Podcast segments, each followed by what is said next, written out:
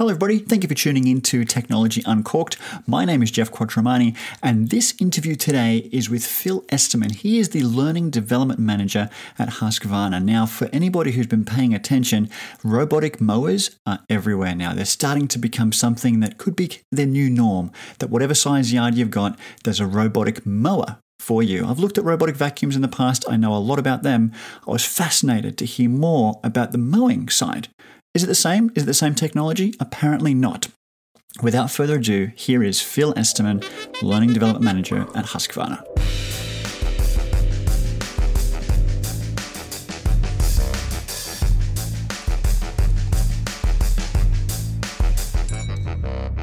Now, Phil, it's an Aussie tradition to hear mowers fire up on a Saturday morning. And Husqvarna has been helping sing that song for years in Australia, but now those mowers we hear could be robotic. Uh, tell us a little bit about the history of robotic mowers at Husqvarna. Okay.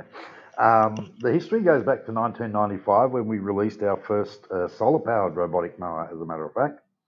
So we've had twenty-five years really of um, refining the, the technology. So for us, I think today uh, we've come a long way when it comes to robotic mowers. This is our what we call our third generation. Um, obviously, we've had generation one, generation two. So, you know, as, as technology evolves, um, we've overcome whatever teething issues we may have had or, or landscape or terrain type challenges uh, over those um, years.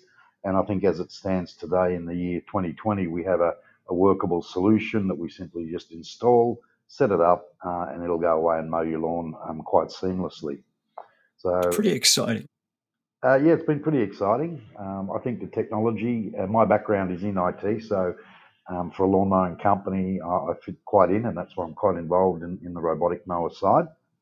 Uh, I also look after some of their digital solutions, so I've set up the robotic mowers to now work uh, with Alexa and Google Home, for example. So um, the technology, Uh, as I said, has really evolved, and I think that's one of the differences between Husqvarna and some of the competitors coming on the market today. Um, for many of those, they're, they're at generation one, um, so they're yet to still go through all of this um, technology uh, teething and adaptation to the Australian um, landscape that, that we have been going through. And uh, as a result, uh, also for us, we're way ahead when it comes to um, features. So Uh, one particular feature, for example, is G P S navigation. Um, so that way you can pinpoint pretty much the exact location of, of your Automower at any given time. And that doubles as a security feature as well, whereby you can set up a geofence. And if the mower's picked up and taken outside the radius of that geofence, uh, it will trigger an, an audible alarm, plus notify you via the app on your phone um, that the mower has been removed from its location. So you've got a nice G P S theft tracking um, built in. Uh, you've also got the Automower Connect app, which can be downloaded from either the Play Store or the um, App Store. And that enables you to remotely control um, your Automower um, via the app on the phone. So you can start, stop it, park it, adjust the cutting height, um, all via the app. Or then if you link it to um, your Amazon or Google Home Assistant, then you can simply use voice-activated commands, start, stop, park, and so on. So really the technology has uh, evolved uh, over the years. Um, and one of the other areas that we, we're also setting up is um, linking it into one of the apps called I F T T T, mm. if, uh, if this, then that. And um, the Automower works, works very well with I F T T T. So, for example, you can ask the Automower to park, or when it parks itself, Uh, it can turn the lights on at home and things like this. So, and we've really evolved it beyond just a lawn mowing uh, device um, to really a, a true robotic, um, I guess, robotic appliance around the household. Now, when we take it sort of back to its its basics, or what this mower actually is, it's it's powered by by a battery instead of, you know, a typical four-stroke motor that we would see in a push or, or a ride-on mower. Yep. Sorry, Jeff. No, you're all right. Um, what is what is the main reason behind behind having it powered by battery instead of uh, four-stroke? Uh, well, it's the the whole powering uh, mechanism. Firstly, it's a lithium-ion battery uh, that's powered, that goes and sits in the mower, but it, it needs to be paired with a charging station. Mm-hmm. And what that enables the the mower uh, to do is to be able to mow at different times of the day, or depending on the size of the block, maybe mow twenty-four hours a day, seven days a week. And whenever it needs to recharge, uh, it automatically finds its way back to the charging station, uh, docks itself, uh, and then recharges. And then once it's fully recharged, it comes back out and, and continues to mow the lawn. So if you look at that compared to a conventional um, four-stroke lawnmower engine, um, whereby you'd have to stop, refuel it, and so on, um, you don't have any of that worry uh, anymore with a robotic mower. Um, as I said, you just set it up initially um, to how you'd like it to be mowing, um, days of the week, times of the day, uh, and so on, and cutting height, and then the mower will, will pretty much just um, do that automatically for you. And I guess I, I look at this in the same way that I that I have with robotic vacuums. You know, I've I've tested so many of those around around my home, but but there's obviously some some bigger differences beyond just the fact that one's a vacuum and one's a mower. Can you explain the differences between the two, primarily when it comes to more the navigation of them? Because the mower acts very differently in terms of navigation to the way a robotic vacuum would. Yeah, correct. I mean, interestingly enough, with the, the advent of robotic uh, vacuums in the household over the last few years, uh, that's really spurred on interest in, in a natural extension to that by having a robotic mower in the garden. Mm. Um, in terms of navigation, from what I understand, the vacuum cleaners essentially just use sensors, um, and then I'm not sure how they find their way back to any kind of docking station.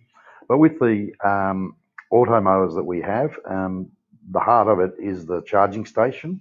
Uh, we run a, a perimeter cable, so that uh, out from the charging station, we run a, a cable. Um, typically, we would bury that underground, and that sets then the perimeter. So when the mower reaches that perimeter cable, uh, it triggers off some sensors and says, ah, I've reached the boundary. What should I do? Back up thirty centimetres, turn left, uh, reverse, turn left, and go off in another direction. Uh, in terms of finding its way back to the charging station, uh, again, we run guide wires. So mm. typically a guide wire, if it's a very large installation, uh, we can have up to three guide wires. And what the mower will do is when um, the battery gets to a certain uh, threshold, uh, then what it'll do is it'll start to say, hey, I need to recharge. And it'll start to search initially for the charging station if it's within the vicinity. Uh, if you can't locate the charging station after a couple of minutes, Uh, it will then search for the location of, of one of those guide wires. Uh, as, it, as it searches, it's just searching in a random pattern. Eventually, it comes across the guide wire and says, ah, that's the signal for the guide wire. I'll jump on that and follow that back all the way to the charging station. In the event that it can't locate the guide wire, or there isn't one installed, or perhaps the cable's got broken, um, what it'll do then is um, latch onto the boundary wire and start following the boundary wire uh, home. Um, so it always there's really three ways to find its way um, back home, either straight to the charging station, follow the guide wire, or follow the boundary wire. And when we do think about, um, again, going back to the differences between them, how, you know, a robot vacuum really relies mostly on, on sensors. I, I, I don't put guide wires in my home, for example, yeah. But a indoor situation is so different to outdoors where the vacuum's not going to get muddy or anything like that, where those sensors could be impaired. Is is that why the guide wire is so important? Because it really provides that hardware type boundary which tells the vacuum, do not come and mow this garden, um, you know, to actually stop and, and keep moving. Is that is that the real reason for the guide wire and why it still exists at the moment? Uh, it's mainly to do with the size. Um, what you'll find with our um, auto mowers, I mean, they range from six hundred square metres uh, right up to five thousand square metres plus or minus twenty percent. So if you think about a five thousand square metre property, uh, the mower mm. could be right in the back corner and when it needs to recharge. So um, it risks, if it follows the boundary back, it risks, that's the like the long way round. Yeah. And it does risk running out of battery um, by the time it gets back to the charging station. So really the guide wire is designed um, for it to be able to find the quickest way back to the charging station. Interesting. Yeah. So, and, you know, in some cases, if, if you um, have only a six hundred square metre block, um, and depending on the model, um, you don't necessarily have to run a guide wire. Okay.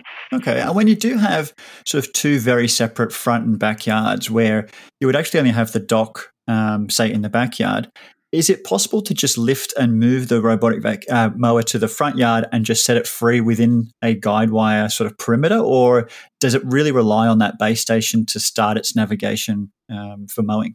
Yeah, that's a great question, and we get asked a lot about that by um, customers. So there's a couple of solutions when we come through that way. Uh, it's possible to set up secondary areas, and okay. uh, at my place, that's what I have. So I have my main area there, and um, I've got a couple of steps down to my front nature strip. And mm-hmm. what I've done then is just create a secondary area. So as we run the boundary uh, wire around, um, it just goes through the, the, the hedge, goes down to where the nature strip is, and then I create another loop around the nature strip and then just back up parallel to where I came in, um, back to get back into the main area.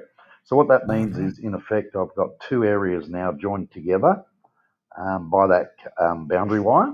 And when I want to mm-hmm. mow the secondary area, I just lift it up, put it on the nature strip, um, open the hatch and just hit start, secondary area, and then just say, do I want to mow for thirty minutes, ninety minutes, or until the battery's flat? So that's a really good solution um, for a lot of people. Um, yeah. To set up uh, secondary areas where front and, and rear are not uh, accessible. Uh, on larger properties, uh, it is possible to uh, run multiple um, charging stations with the one machine. So, for example, you could have two charging stations or three charging stations. So you have one doing the front, one doing the back, one doing maybe the orchard. And you can simply pick up the uh, mower, uh, move it to where the orchard may be, for example, uh, and then just set up a new profile. The profile would be orchard. Uh, and, yep. then, and in that profile, it'll have the cutting height that you desire. Uh, it'll have the mowing hours saved. Uh, it'll be paired already to that charging station. So, again, you just hit main area and start mowing. So there's a couple of um, uh, solutions that we, we have um, to overcome this. And there's no, with secondary areas, there's no real limit. So we've run mm. four or five uh, for people, as long as, I mean, the only downside, of course, is you've got to lift the mower from one area to another.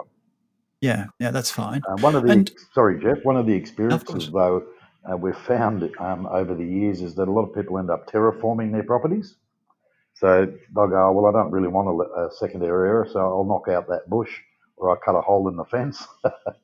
So the mower, mower can traverse from A to B uh, itself. We can ca- create a, a narrow passageway up to sixty centimetres um, for the mower then to traverse from one area to a, another. I love that idea. And when it comes to those tricky spots, and, and with any mower, not just obviously with um, robotic ones, it's hard to get into those spaces, and usually we're going back through with a with a whippersnapper or something like that to go and to go and sort that out. Is there ever a, a thought that that could end up being attached to the mower so that it can try and get into those those corners where you might have a patio or something like that, or or is that almost then risking the the, the potential that it's going to also cut your rose bushes as well? Yeah, again, uh, another good um, question that we ask. And we have a setting on, on the machine. Generally, we'll set the boundary cable about um, thirty centimetres from a brick wall, uh, okay. about uh, twenty-five centimetres from a, a rose garden, let's say, and about ten centimetres from a footpath. And what, what that means is, is really um, by having the thirty or thirty-five centimetre from the wall, it just prevents the mower from knocking into the into the brick wall. Now, it's pretty pretty robust um, in the way that it's been built, so all you're really going to hear is a thud, um, for example. But if it's mowing at night, sometimes that can be a bit annoying for people. Um, the rose bed, about uh, thirty centimetres from the from the edge, will just prevent the wheels, uh, front wheels getting stuck into the flower bed. So what it'll do is it drives past the boundary wire, picks up that signal and says, oh, I need to reverse uh, and go in a different direction. And obviously, if it's a flat footpath um, with ten centimetres, it'll just drive right over and, and the front wheels will just be sitting on the footpath. And, and what that does, of course, is minimise the amount of trimming then that's required. I love that as well. It's good to know that it can get, I guess, not just to the guide wire, but close enough that it is cutting at least, you know, the grass above the guide wire as well before it starts to um, to, to move on, which, which which means you're going to get a closer cut than you'd actually probably imagine yeah, from one of these mowers. An installation, um, we'll also fine tune it. There is a setting on the machine called drive past wire. Okay. That'll allow you to increase it or decrease it by one or two centimetres uh, each time. So you can, if you're quite far away, you can say, well, it's leaving a little bit too much trimming, so I'll just inch it up a little bit more so it drives past that wire a little bit closer. So you can oh, sort wow. of fine-tune it to really minimise the amount of trimming. But but we do stress to customers it is an auto mower, not an auto trimmer. So, yep. So there will always still be a, a certain amount of trimming required. Fair enough. And I think the price of these products um, can be a potential barrier for some people, despite the benefits of, you know, getting all that time back instead of having to mow on the day. The the latest model that I've that I've seen has much larger front and back wheels than than previous models. Was that a potential reason where why people steered clear of these uh, robotic mowers before, because they may have gotten stuck or something like that? Um, no, uh, it's an interesting question. Uh, I think firstly on, on the price, ours, ours vary from uh, one thousand four hundred ninety-nine dollars, which is really the same price as a robot vacuum cleaner these days, mm. right up to five thousand nine hundred ninety-nine dollars. Um, what we're finding, people with larger properties, um, they're actually putting two of the mowers in side by side and, and replacing their ten thousand dollars ride-on that they may have had. So at the end of the day, they don't have the running costs, they don't have the, the, the petrol, the maintenance associated with that, not to mention mm. the amount of time uh, it frees up for them to do uh, other activities. So uh, I think price-wise, um, we're, we're really at the right level now. Um, I think some of the technology, if you look at some of the T Vs out there, they're going for four, five, six, ten thousand dollars. Yeah. Um, so I think price-wise, you know, and it's the same price as a ride-on um, product as well. So I don't think price is really a, a barrier as such um, these days. Probably the main uh, barrier um, that we hear about is that I like to mow the lawns. yeah. Um, but again, these are the, a lot of people you'll see, they'll say that in September, but when uh, it's forty-two degrees in February and, and the grass is growing every week, you're having to do it. Um, I'd like to ask them the question in February, not in September. Good. I'm sure I'll like get a that. different answer. yeah. So uh, I think uh, there are many, many um, benefits uh, on, a, on a robotic uh, mower, but the main one really is about, I think, freeing up time is one um, key factor. Uh, you know, a lot of people are, are fairly time poor now, uh, mm. and it's taking them anything from one to two or more hours to, to mow their lawns. Um, particularly if you're getting into the semi-rural, rural type applications, then it's taking them a lot longer. True. So I think it certainly frees up a lot more time for people to do other activities. And I'm sure there's always something to be done around the house or, or even some sort of um, leisure activities to, to undertake. So I think in that sense, it's a real time saving. Um, the other good thing with a robotic mower is that it leaves a, a near perfect um, finish. So if you're a, a particular person that really likes to have a nice manicured type um, lawn, um, then the robotic mower will probably give you the best finish on the market. And the reason for that is it uses um, Stanley knife type uh, blades to cut the grass. Yeah. And because they're Stanley knife, what they do is they actually slice the grass nice and, and square. Whereas typically with a, a, a lawn mower, um, because of the heavy duty blade it has on it, it tends to tear the grass more, so the actual grass blade itself is jagged on the end. So if you were to look at that, then it's a bit of a rough finish, whereas with a robotic mower, because it actually cuts it nice and straight, um, when you look back after a few weeks after the installation, um, it looks almost like carpet. Hmm. So it does a ter- terrific job. Um, and, of course, all of those uh, clippings get fed back into the lawn um, as natural fertiliser. So within a month or two, your lawn comes up um, beautiful and green and, and real carpet-like. So, um, you know, that's, as I said, that that's one of the key uh, benefits as well. Okay. And I guess going going back to, to the, the newest model that you've now got uh, on the market, given it has got quite a different design in terms of it's, it almost looks like the front and, and rear are almost separate in some ways, where you've got the, the, the rear wheel steering and things yeah. like that. But having the larger wheels as well, was it, Was it a decision that you noticed through climbs and things like that that it needed those those bigger wheels to perform properly? Yeah, it does. I mean, the, the new model, the four thirty-five X all-wheel drive, yeah. um, is really a, a unique uh, design. It's got a front uh, unit uh, and it's also got a rear unit, and it's connected between the two um, with a connecting arm. And so by all-wheel drive, it actually has a wheel motor for each of the four wheels, wow. whereas the Um, previous models would only have two wheel motors driving the rear wheels, and, and the, the front wheels would be like casters on a, on a shopping trolley. Uh, so with the, the four all-wheel drive, we've got the four-wheel motors.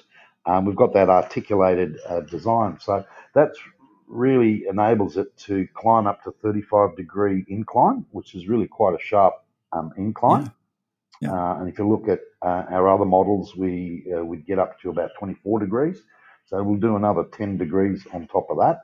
And some of the other entry-level competitors would uh, be lucky to do fourteen uh, degrees as well. And I think that's a question for customers looking to, to purchase a robotic mower. Have a look at the slope of your property um, because maybe that entry-level machine's not going to be able to handle uh, the slope. So certainly with the all-wheel drive model, it's being designed to, to for large slopes. And, and part of that design is this articulated. So you can imagine it goes up this slope in a snake-like fashion, mm-hmm. um, whereas a conventional mower would just sort of go straight. And if it was just going in a straight line, at that at that incline, it would start to maybe slip backwards. Um, so by having the, the four-wheel drive motors and the snake-like effect, it enables it really to climb um, to those heights. And so that's really where the, the four thirty-five X um, comes into its own. It's really been designed for those slopes. Uh, and that particular model can handle up to three thousand five hundred square metres uh, as well. That still covers a fairly large area. Uh, yeah, a, lot of, a lot of um, government entities are looking uh, at, the, at that slope possibility because the alternative is at the moment to send a person down with a brush cutter or a trimmer. And, of course, then it has um, uh, O H and S um, uh, issues associated with it. So they mm. are looking at maybe automating that type of mowing area uh, and putting a, a, a four thirty-five X model in. Okay. And, and I mean, this is moving quite rapidly if, if, in a way because when we look at where you've sort of come from with, with mowers and, and the advances that you're making, there's a lot that's going on. I mean, you even mentioned integrating these into the smart home, which which still blows my mind that I can just ask, you know, my smart home assistant to get the mower to to do the work for me. Sure. Where, where, where else do you imagine this technology is going in terms of what Husqvarna can do for the garden in an autonomous way? We have a lot in the pipeline. Probably a lot you sure can't talk much, about, I'm assuming. I'm, I'm sure how much I can say. But there is a YouTube video on our um, Husqvarna EPOS system, exact positioning system, which is currently um, undergoing testing in France, Germany, and the U S. Uh, Husqvarna EPOS actually uses the signal from four G P S satellites and runs an algorithm. So what that means is it can pinpoint the exact location of the mower in the lawn um, via a reference station. Uh, what it means, in effect, is we don't need that boundary cable anymore. Oh, wow. Yeah, so that um, opens up a whole new uh, area. Uh, here in Australia, we've had a lot of commercial uh, people interested in, in the EPOS, and, and there is a YouTube video um, available to, to see that. But, um, you know, some of the places that are looking at it are lawn cemeteries, for example, because they want to be able to mow the lawns yeah. um, over the over the grave sites and maintain them in, in pristine condition. And, of course, having a boundary cable buried in the ground is not ideal for that. True. So I think there will be, going forward, um, uh, that's one of the, the technologies. Uh, we're also looking at bringing out one uh, another robotic mower that will be able to do football fields in, in one, one sort of go. Um, wow. So football fields are something like fifteen thousand square metres. So yeah. At the moment you can see the mowing size can be sometimes limiting um, or you've got to run multiple machines. Uh, so there's a lot of a lot of technology and uh, as you probably know, every two or three years um, the technology doubles. Mm. So beyond that, um, who's to say? We will wait and see. Now, the, the the rest of the questions I've got here are really just about, you know, yourself and, and how you stay connected and things like that. Um, generally, fairly straightforward questions. I don't think sure. you get anything wrong. Um, there's, there is no right or wrong answer. Uh, what is your favourite app to keep you organised? To keep me organised? Um, I don't know, probably my calendar and my, yeah. and my notes. Yep, yeah. And what's your favourite social media app? Uh, Facebook I, I tend to use. And when you do have five minutes to spare between meetings, what's the first thing that you do on your phone? Um, well, I probably tend to check my mail uh, and see what's, see, see what's come through. Um, yeah. Then I'll check uh, maybe the weather reports. Oh, I use a lot of uh, different apps for different reasons. Hmm. I couldn't say there's just, one, just, one in just on that actually around the around the uh, weather reports piece. I didn't ask. Does the mower go um, during the rain as well, or or is it only going to really function properly during perfect sunlight? No, no, it's fully weatherproof. Interesting. Um, so it can mow in, in the rain. Uh, there's no no problems uh, at all with that. Maybe the only uh, thing to note though is if the lawn is a little bit soggy because of the tread on the tyres. Yeah. And the way that it's got to navigate now, it might actually back up and then spin. Um, it can tend to tear up the lawn if it's a little bit too damp. Okay. But it, okay. But Good the, to know. The mower itself, mowing in the weather, uh, is fine. Okay. Um, do you wear a smartwatch or a traditional timepiece? No, no, I have a, a smartwatch. Anything in particular? Uh, I have the Samsung G three. Yeah, cool. It, it doesn't have a, a Husqvarna app, does it? No. No, so I think I have to go to the next one. So I'm, that's my next move. I like that. And when you when you do fly, when we actually used to be allowed to to fly on aeroplanes, uh, did you use the in-flight entertainment system, or did you bring your own device? No, I would tend to use the in-flight entertainment system. I, in some of them, I might use the um, I might use the device. If I, it depends who I'm flying with. Qantas, I think I can sometimes use the Qantas app. Mm. Um, but if I was with Virgin, I'd probably use the in-flight. And what do you love to do to disconnect when you're getting away from technology? Um, well, I'm getting away. I don't think you ever get away from technology, do you? I mean, when I'm relaxing, I play Spotify. Yep. I might play uh, Golf Clash, which is an app on your phone. Oh, cool. Or I'll get into my garden if I want to get away from phones altogether. I was going to say it can't. It can't be doing the doing the lawns because you've got something to do that for you. Oh, yeah, well, there's trimming and uh, then there's um, pruning to be done. Uh, true, I've got a lot true. of hedges, so I use a hedge trimmer, blower, yep. particularly this time of year with the leaves coming down. That's true. Uh, that's what I mean. And, uh, and I'm re- renovating, so by having a, an automower, that's giving me an extra hour or two each weekend uh, to get other things done. And that's got to be the biggest point around around this as well, is giving back that extra time to do do other things. And uh this podcast is called Technology Uncorked, and usually uh, at the start of the show, I'm opening a bottle of wine, and I enjoy enjoy a glass or two as I get through all the weekly news and reviews. Um, if if we were sitting down for a drink, what would be your go-to?